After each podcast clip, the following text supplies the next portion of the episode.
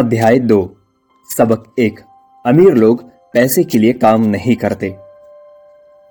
Daddy, क्या आप मुझे बता सकते हैं कि अमीर कैसे बना जाए? ये सुनते ही मेरे डैडी ने अपना शाम का अखबार नीचे रख दिया। बेटे, तुम अमीर क्यों बनना चाहते हो? क्योंकि आज जिमी की मम्मी अपनी नई कैडिकल कार में आई और वे लोग पिकनिक पर अपने समुद्र तट वाले घर पर जा रहे थे। जिमी अपने साथ अपने तीनों दोस्तों को ले गया, परंतु माइक और मुझे नहीं ले गया। उसने हमसे ये कहा कि वे हमें इसीलिए नहीं ले जाएगा क्योंकि हम लोग गरीब बच्चे थे। उसने ऐसा कहा। डैडी ने अविश्वास से पूछा हाँ बिल्कुल ऐसा। मैंने दर्द भरी आवाज़ में कहा। डैडी ने अपना सिर हिलाया, नाक तक चश्मे को चढ़ाया और फिर अखबार पढ़ने लगे। मैं उनके जवाब का इंतज़ार करता रहा। ये 1956 की बात है। तब मैं नौ साल का था। किस्मत की बात थी कि मैं उसी स्कूल में जाता था जिसमें अमीर लोगों के बच्चे पढ़ते थे। हम शुगर प्लांटेशन के कस्बे में रहते थे। प्लांटेशन के मैनेजर और कस्बे के बाकी अमीर लोग, जैसे डॉक्टर बिजनेसमैन और बैंकर अपने बच्चों को पहली क्लास से छठी क्लास तक इसी स्कूल में भेजते थे। छठी क्लास के बाद बच्चों को प्राइवेट स्कूलों में भेजा जाता था। अगर मेरा परिवार सड़क के दूसरे छोर पर रह रहा होता तो मुझे अलग तरह के स्कूल में भेजा जाता। छठी क्लास के बाद इन बच्चों की तरह मैंने भी पब्लिक इंटरमीडिएट और हाई स्कूल किया होता, क्योंकि उनकी ही तरह मेरे लिए भी प्राइवेट स्कूल में जाना संभव नहीं था। मेरे डैडी ने आखिर अखबार को रख दिया। मुझे पता था कि वे क्या सोच रहे थे। उन्होंने धीमे से शुरुआत की।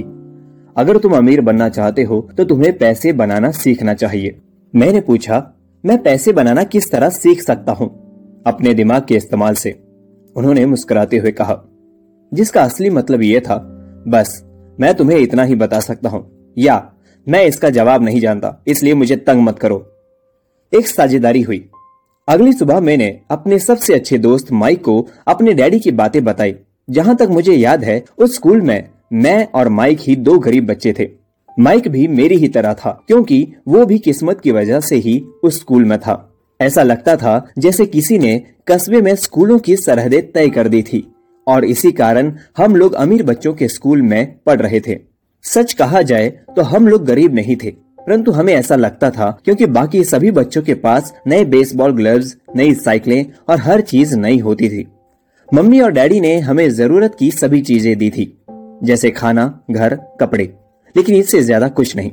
मेरे डैडी कहा करते थे, अगर तुम्हें कोई चीज़ चाहिए तो उसके लिए काम करो। हमें बहुत सी चीज़ें चाहिए थी लेकिन नौ साल के बच्चों के करने के लिए ज़्यादा काम मौजूद नहीं थे। माइक ने पूछा तो पैसा कमाने के लिए हमें क्या करना चाहिए? मैं नहीं जानता, मैंने कहा। लेकिन क्या तुम इस काम में मेरे पार्टनर बनना चाहते हो? वो राज़ी हो गया और उस शनिवार की सुबह माइक मेरा पहला बिज़नेस पार्टनर बन गया। हम दोनों पूरी सुबह यही सोचते रहे कि पैसा किस तरह कमाया जाए। कभी कभार हम उन बेफिक्र बच्चों के बारे में बातें करते रहे, जो जिमी के समुद्र तट वाले घर पर मज़े कर रहे होंगे। इससे थोड़ी चोट पहुँचती थी, परंतु ये चोट अच्छी थी, क्योंकि इसने हमें ये सोचने के लिए प्रेरित किया कि पैसा कैसे कमाया जाए। आखिरकार, उस दोपहर को हमारे दिमाग में बिजली कौन गई। ये एक ऐसा विचार था जो माइक ने किसी विज्ञान की किताब में पढ़ा था। रोमांचित होकर हमने अपने हाथ मिलाए और पार्टनरशिप के पास अब एक बिज़नेस था। अगले कुछ हफ्तों तक मैं और माइक आसपास के इलाके में दौड़ भाग करते रहे। हम दरवाजों पर दस्तक देते थे और पड़ोसियों से कहते थे कि वे अपने इस्तेमाल किए हुए टूथपेस्ट ट्यूब हमारे लिए रख लें। हैरत से हमें देखते हुए ज़्यादातर लोगों ने मुस्कुराकर हमारी बात मान ली। कुछ ने हमसे पूछा कि हमें टूथपेस्ट ट्यूब क्यों चाहिए? इसके जवाब में हमने कहा, हम आपको नहीं बता सकते। ये एक बिज़नेस सीक्रेट है। सप्ताह गुजरते गए और मेरी माँ बहुत दुखी हो गई। अपने कच्चे माल को इकट्ठा करने के लिए हमने जो जगह चुनी थी वो उनकी वॉशिंग मशीन के ठीक पास थी। एक भूरे कार्डबोर्ड के डिब्बे में, जिसमें कभी केचप की बोतलें रखी रहती थी, हमारे इस्तेमाल किए हुए टूथपेस्ट के ट्यूब्स की संख्या बढ़ने लगी। आखिर, एक दिन माँ के सब्र का बाँध टूट गया। पड़ोसियों के मुड़े तुड़े और इस्तेमाल किए हुए टूथपेस्ट ट्यूब्स को देखते देखते वे उब गई थी। उन्होंने पूछा, तुम लोग क्या कर रहे हो? और मैं ये नहीं सुनना चाहती कि ये बिज़नेस सीक्रेट है। इस कचरे को साफ़ कर दो, या मैं इसे उठाकर बाहर फेंक देती हूँ।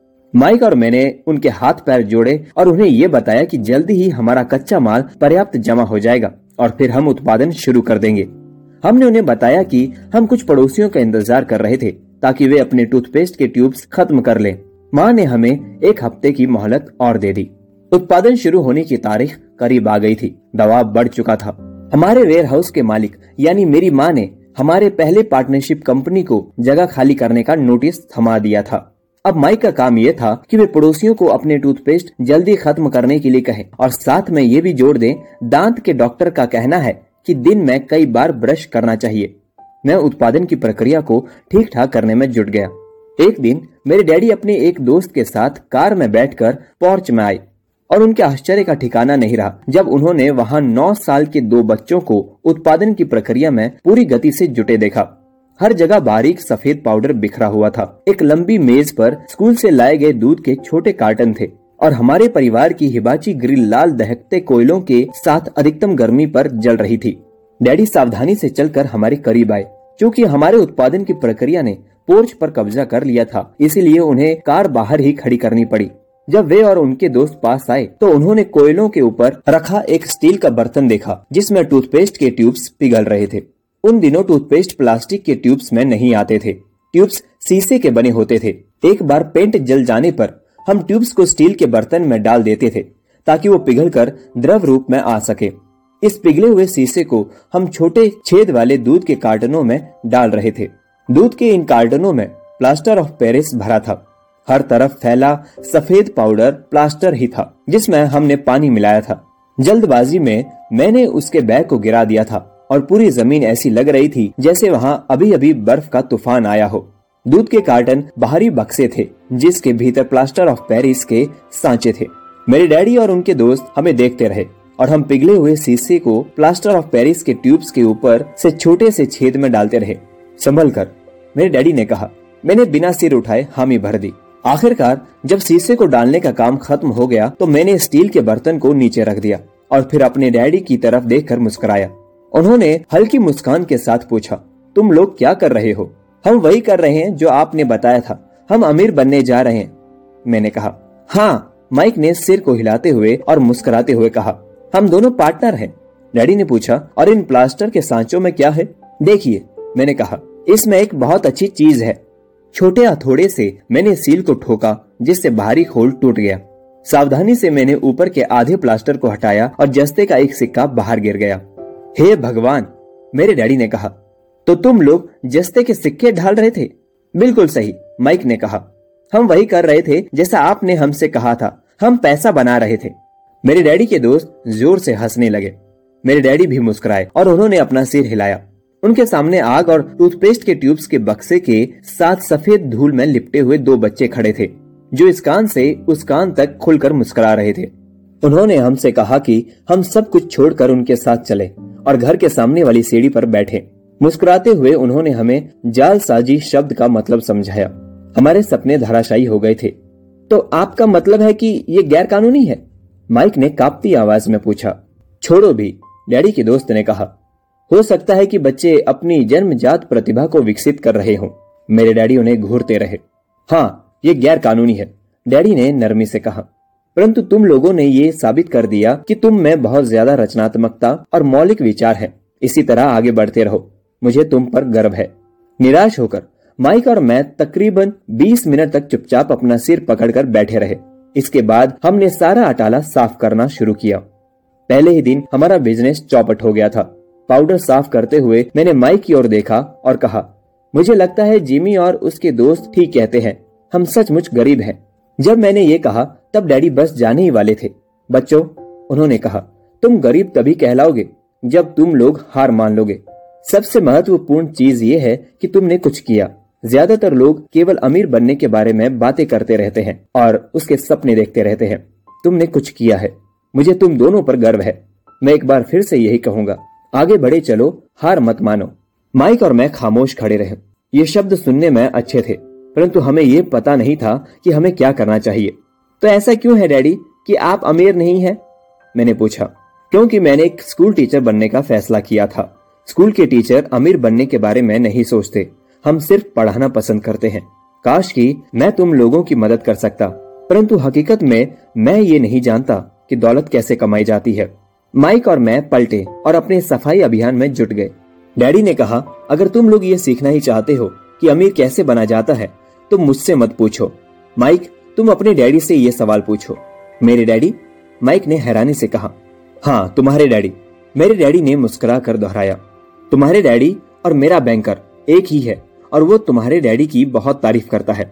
उसने मुझे कई बार ये बताया है कि पैसा बनाने में तुम्हारे डैडी का कोई जवाब नहीं है। मेरे डैडी?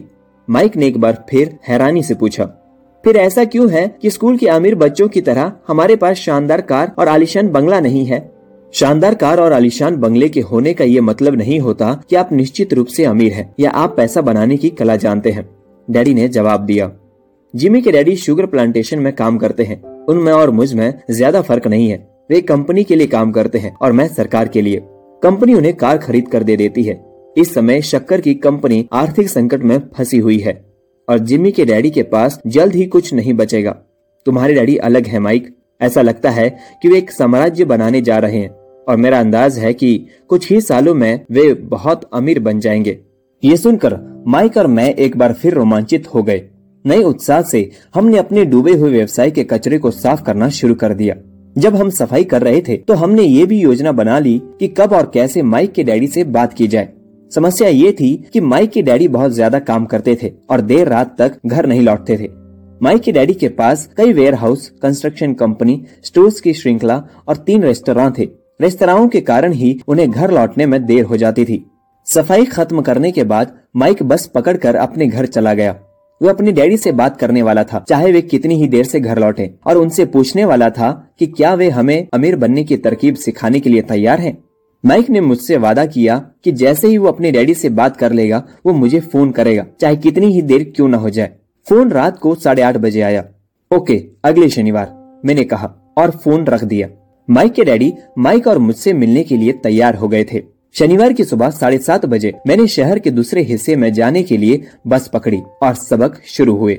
मैं तुम्हें एक घंटे के दस सेंट दूँगा। उन्नीस सौ छप्पन की तनख्वाह के हिसाब से भी दस सेंट प्रति घंटे का वेतन कम था। माइकल और मैं सुबह आठ बजे उसके डैडी से मिले। वे पहले से ही व्यस्त थे और उनके पास एक घंटे से भी ज़्यादा का काम मौजूद था। जब मैं उनके साधारण, छोटे और साफ़ घर के सामने पहुँचा तो मैंने देखा कि उनका कंस्ट्रक्शन सुपरवाइजर अपने पिकअप ट्रक में वहाँ से जा रहा था। माइक मुझे दरवाजे पर ही मिल गया था। डैडी अभी फ़ोन पर हैं और उन्होंने कहा कि हम लोग पीछे के पोर्च में उनका इंतज़ार करें। माइक ने दरवाज़ा खोलते हुए कहा, जब मैंने उस पुराने घर की दहलीज के अंदर कदम रखा तो लकड़ी के पुराने फर्श की चरमराहट सुनाई दी। दरवाजे के भीतर सस्ती सी चटाई थी। चटाई वहाँ इसीलिए रखी गई थी ताकि फर्श पर पड़े अनगिनत कदमों के निशानों को छुपाया जा सके। हालाँकि वह साफ़ थी, पर यह स्पष्ट दिखता था कि उन्हें बदल देना चाहिए। जब मैं संकरे लिविंग रूम में घुसा तो मेरा दम घुटने लगा था। वहाँ पुराने फर्नीचर की बू आ रही थी और निश्चित रूप से उस फर्नीचर को संग्रहालय में होना चाहिए था। सोफे पर दो महिलाएँ बैठी थी, जिनकी उम्र मेरी माँ से थोड़ी ज़्यादा होगी। महिलाओं के सामने एक पुरुष मजदूरों के कपड़ों में बैठा हुआ था। उसने खाकी पैंट और खाकी शर्ट पहन रखा था। हालाँकि कपड़े साफ़ और प्रेस किए थे, परंतु उनमें स्टार्च नहीं गया था। उस आदमी की उम्र मेरे डैडी से लगभग दस साल ज़्यादा होगी, शायद पैंतालीस साल। जब मैं और माइक उनके पास से गुजरते हुए किचन की तरफ़ गए, जहाँ से पोर्च का रास्ता था तो वे मुस्कुराए। मैं भी जवाब में शर्मा कर मुस्कुरा दिया, ये लोग कौन है? मैंने पूछा। अरे, ये लोग डैडी के लिए काम करते हैं। बूढ़ा व्यक्ति उनके वेयर हाउसों को संभालता है और महिलाएँ रेस्तराओं की मैनेजर हैं। और तुमने उस कंस्ट्रक्शन सुपरवाइजर को तो देखा ही होगा, जो यहाँ से 50 मील दूर एक सड़क परियोजना पर काम कर रहा है। उनका दूसरा सुपरवाइजर जो बहुत से घर बना रहा है, वो तुम्हारे आने के पहले ही जा चुका है। क्या ऐसा हमेशा ही होता है? मैंने पूछा। हमेशा तो नहीं, पर अक्सर ऐसा ही होता है, माइक ने कहा, और मेरे पास अपनी कुर्सी खींचते हुए वो मुस्कुराया। मैंने उनसे पूछा था कि क्या वे हमें पैसा बनाना सिखाएँगे? माइक ने मुझे बताया। अच्छा और उन्होंने क्या जवाब दिया? मैंने सावधानी पूर्ण उत्सुकता से पूछा। पहले तो उनके चेहरे पर हँसी आई, पर फिर कुछ सोचकर उन्होंने कहा कि वे हमारे सामने एक ऑफ़र रखेंगे। अच्छा मैंने कहा और अपनी कुर्सी की पीठ दीवार से टिका ली मैं वहाँ कुर्सी के पिछले दो पैरों के सहारे टिका बैठा रहा। माइक ने भी ऐसा ही किया। क्या तुम्हें पता है कि वे कौन सा ऑफ़र देने वाले हैं? मैंने पूछा। नहीं, पर हमें जल्दी ही इसका पता चल जाएगा। अचानक माइक के डैडी उस पुराने दरवाजे से घुसकर पोर्च में दाखिल हुए। माइक और मैं अपने पैरों पर कूद गए। आदर के कारण नहीं, बल्कि इसीलिए कि हम चौंक गए थे। तो बच्चों, तैयार? माइक के डैडी ने एक कुर्सी हमारे पास खिसकाते हुए पूछा। हमने अपने सिर हिलाए और अपनी कुर्सियों को दीवार के पास से खींचकर उनके सामने रख ली। हमने अपने सिर हिलाए और अपनी कुर्सियों को दीवार के पास से खींचकर उनके सामने रख लिया। वे एक विशाल शरीर के मालिक थे, लगभग छह फीट ऊँचे और 200 पाउंड वजनी। मेरे डैडी इससे ऊँचे थे, लगभग इसी वज़न के। और माइक के डैडी से पाँच साल बड़े। वे लगभग एक जैसे ही थे। हालाँकि दोनों एक ही प्रजाति के नहीं थे। हो सकता है कि उनकी ऊर्जा एक सी हो। माइक का कहना है कि तुम पैसा कमाना सीखना चाहते हो। क्या ये सही है, रॉबर्ट? मैंने तत्काल सहमति में अपना सिर हिलाया। हालाँकि मुझे थोड़ा सा डर भी लग रहा था। उनके शब्दों और मुस्कुराहट के पीछे बहुत ताकत थी। अच्छा ये रहा मेरा ऑफ़र। मैं तुम्हें सिखाऊँगा, लेकिन मैं ऐसा क्लासरूम की शैली में नहीं करूँगा। अगर तुम मेरे लिए काम करोगे तो उसके लिए बदले में मैं तुम्हें सिखाऊँगा। तुम मेरे लिए काम नहीं करोगे तो मैं तुम्हें नहीं सिखाऊँगा। अगर तुम काम करते हो तो मैं तुम्हें ज़्यादा तेज़ी से सिखा सकता हूँ। और अगर तुम सिर्फ़ बैठकर मेरी बातें सुनते हो, जैसा कि तुम लोग स्कूल में करते हो तो इससे मेरा समय बर्बाद होगा। इसे या तो मान लो, या फिर वापस लौट जाओ। क्या मैं आपसे पहले एक सवाल कर सकता हूँ? मैंने पूछा। नहीं, इसे या तो मान लो, या फिर वापस लौट जाओ। मेरे पास बर्बाद करने के लिए फालतू समय नहीं है। अभी ढेर सा काम पड़ा हुआ है। अगर तुम्हें तत्काल फैसला करने की क्षमता नहीं है तो तुम कभी पैसे कमाना नहीं सीख पाओगे। मौके आते हैं और चले जाते हैं। इसीलिए तत्काल निर्णय लेने की क्षमता एक महत्वपूर्ण कला है। तुमने जैसा चाहा था, वैसा एक मौका तुम्हारे सामने मौजूद है। अगले दस सेकंड में, या तो पढ़ाई शुरू हो जाएगी, या फिर यह हमेशा के लिए खत्म हो जाएगी। माइक के डैडी ने चिढ़ाने वाली मुस्कुराहट के साथ कहा, मंजूर, मैंने कहा, मंजूर, माइक ने कहा। बहुत बढ़िया। माइक के डैडी ने कहा, दस मिनट में मिसेस मार्टिन आ जाएँगी। उनसे बातें करने के लिए मैं तुम्हें उनके साथ भेज दूँगा और तुम लोगों का काम शुरू हो जाएगा। मैं तुम्हें हर घंटे के दस सेंट दूँगा और तुम हर शनिवार तीन घंटे काम करोगे। पर आज तो मेरा सॉफ्ट बॉल का मैच है, मैंने कहा। माइक के डैडी ने अपनी आवाज़ को धीमा परंतु कड़क करके कहा, या तो मान लो या फिर वापस लौट जाओ। मान लिया, मैंने जवाब दिया। सॉफ्ट बॉल खेलने के बजाय काम करने और सीखने का विकल्प चुनने में ही समझदारी थी। तीस सेंट बाद, शनिवार की खुशनुमा सुबह, नौ बजे माइक और मैं, मिसेस मार्टिन के साथ काम कर रहे थे। वे एक दयालु और धैर्यवान महिला थी। वे हमेशा कहा करती थी कि माइक और मुझे देखकर उन्हें अपने दोनों बच्चों की याद आ जाती है, जो अब बड़े हो गए थे तथा दूर चले गए थे। हालाँकि वे दयालु थी, परंतु वे कड़ी मेहनत में विश्वास करती थी और इसीलिए वे हमें हमेशा काम में जुटाए रखती थी। वे बहुत कड़क मैनेजर थी। हम तीन घंटे तक डिब्बा बंद सामानों को शेल्फ पर से उतारते थे, उनकी धूल साफ़ करते थे और फिर उन्हें करीने से जमाते थे। ये बड़ी मेहनत का काम था और बोरियत भरा भी। माइक के डैडी को मैं अपना अमीर डैडी कहता हूँ। उनके पास इस तरह के नौ सुप्रेस थे, जहाँ पार्किंग के लिए बहुत सी जगह थी। वे सात ग्यारह कन्वीनियंस स्टोर्स के शुरुआती संस्करण थे। पड़ोस के जनरल स्टोर जहाँ लोग दूध ब्रेड बटर और सिगरेट जैसी चीज़ें खरीदते थे। समस्या ये थी कि हवाई में एयर कंडीशनिंग नहीं थी और गर्मी के कारण स्टोर्स अपना दरवाज़ा बंद नहीं कर सकते थे। स्टोर के दोनों दरवाजों को पूरा खुला रखा जाता था ताकि सड़क और पार्किंग की जगह सामने दिखती रहे। जब भी कोई कार पार्किंग में आती थी तो उसके साथ धूल का गुब्बारा भी आता था, जो स्टोर में घुसकर डिब्बों पर जम जाता था। इसीलिए हम लोगों की नौकरी तभी तक चलती जब तक कि एयर कंडीशनिंग नहीं हो जाती। तीन हफ्तों तक माइक और मैं, मिसेस मार्टिन के पास जाकर तीन घंटे तक काम करते रहे। दोपहर तक हमारा काम खत्म हो जाता था और वे हम में से हर एक के हाथ में तीन छोटे सिक्के डाल देती थी। उस समय पचास के दशक में नौ साल की उम्र में भी तीस सेंट कमाने में कोई खास खुशी नहीं होती थी। तब कॉमिक्स की कीमत दस सेंट हुआ करती थी। इसीलिए मैं अपनी कमाई को कॉमिक्स पर खर्च कर देता था और घर लौट जाता था।